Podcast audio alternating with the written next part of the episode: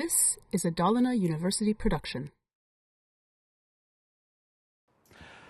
Högskolan Dalarna har haft en snabb utveckling inom nätbaserat lärande. För sju år sedan, åtta år sedan hade vi knappt någonting alls. Idag så är vi en stor aktör med 12 000 eh, studenter som studerar online. Och det är dags för oss att ta nästa steg i utvecklingen. Ett av de viktigaste projekten som vi tror att vi har när det gäller fortsatt utveckling det är eh, ett projekt som vi kallar för Fri fart, fri start. Det handlar om att ehm, det ska kunna finnas möjlighet att börja studera på högskola eh, fler, än, fler gånger än bara vid de normala eh, terminstarterna.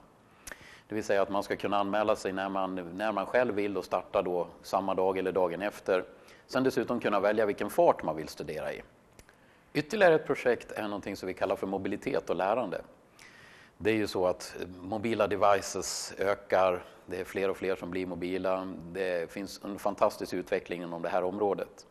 Eh, vi vill självklart titta på möjligheten att distribuera utbildning på det här sättet, men eh, det är inte bara det, utan vi vill också kunna titta på hur man kan utvidga själva lärandet runt omkring det här. Hur kan studenter bidra till en ökad förståelse till lärandet med, med de mobila enheter som, som studenterna äger och har?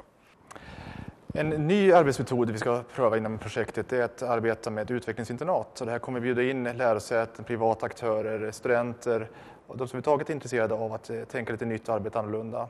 Och det blir i form av att vi jobbar i två, tre dygn intensivt, dygnet runt med att ta fram applikationerna som krävs inom eh, mjukvara och kanske också hårdvara, inte vet jag. Det vet vi inte vart vi hamnar. Men för att öka den pedagogiska möjligheten till nyttja teknik inom eh, utbildning.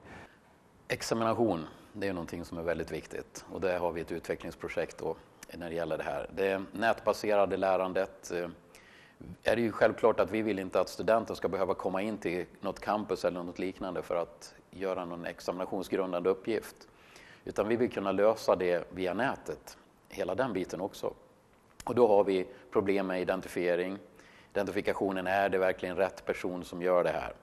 Det är ett mycket intressant utvecklingsprojekt där vi tittar på olika former av, av tekniker för att identifiera men också olika arbetssätt, att kunna förändra sättet hur vi arbetar med examination och hitta en, en bra och säker väg då för, för examinationer av olika former. Eh, ytterligare så kommer vi satsa på att eh, tillgängliggöra många av våra utbildningar som vi har inom ramen för NGL. Det vill säga att vi ger utbildningar, poänggivande utbildningar inom IKT-pedagogik, inom nätbaserat lärande. Och med den stora eh, grupp av lärare som arbetar varje dag online så finns en stor erfarenhet, en stor kunskap, även en teoretisk kunskap utifrån den forskning som har skett inom området för att kunna ge kurser som är eh, givande för alla egentligen, eh, såväl de som jobbar i skolan såväl som de är som är inom företag och näringsliv. Inte minst också landsting, eh, offentliga sektorn har mycket här att hämta för deras kompetensutveckling. Det här är också någonting vi kommer att intensifiera nu inom ramen för projektet.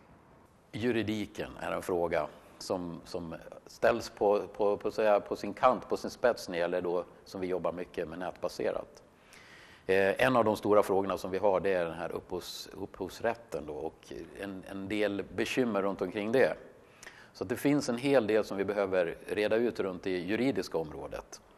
Eh, där vi har jobbat fram en policy när det gäller nyttjanderätt till, till material som produceras då.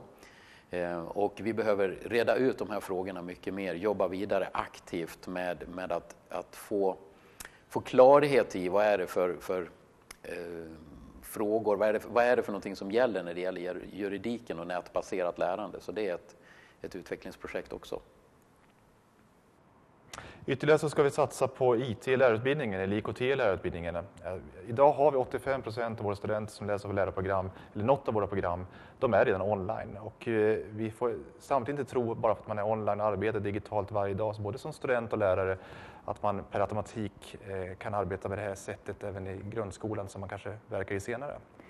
Så därför vill vi försöka intensifiera även det arbetet med att då, eh, utöka kompetensen hos våra lärarstudenter och göra det är möjligt för dem att vara mer, även här mobila, eh, nyttja tekniken till att då höja nivån inom eh, skolan för de elever som finns där. Någonting som en hel del av våra studenter upplever som eh, lite svårt och problematiskt, eh, det är matematik. Det är någonting som vi har sett följer med från grundskolan. Eh, och eh, därför sätter vi igång ett, ett utvecklingsprojekt då som gäller nätbaserad matte. där vi vill kunna titta på hur ska man bland annat kunna bedriva en bra handledning eh, i, när det gäller matte. Vi ser här att det finns en hel del som vi kan göra här och eh, eh, vi vill satsa på ingenjörsmatte, teknisk matte och så vidare. Vi har en hel del intressanta projekt när det gäller mattedidaktik.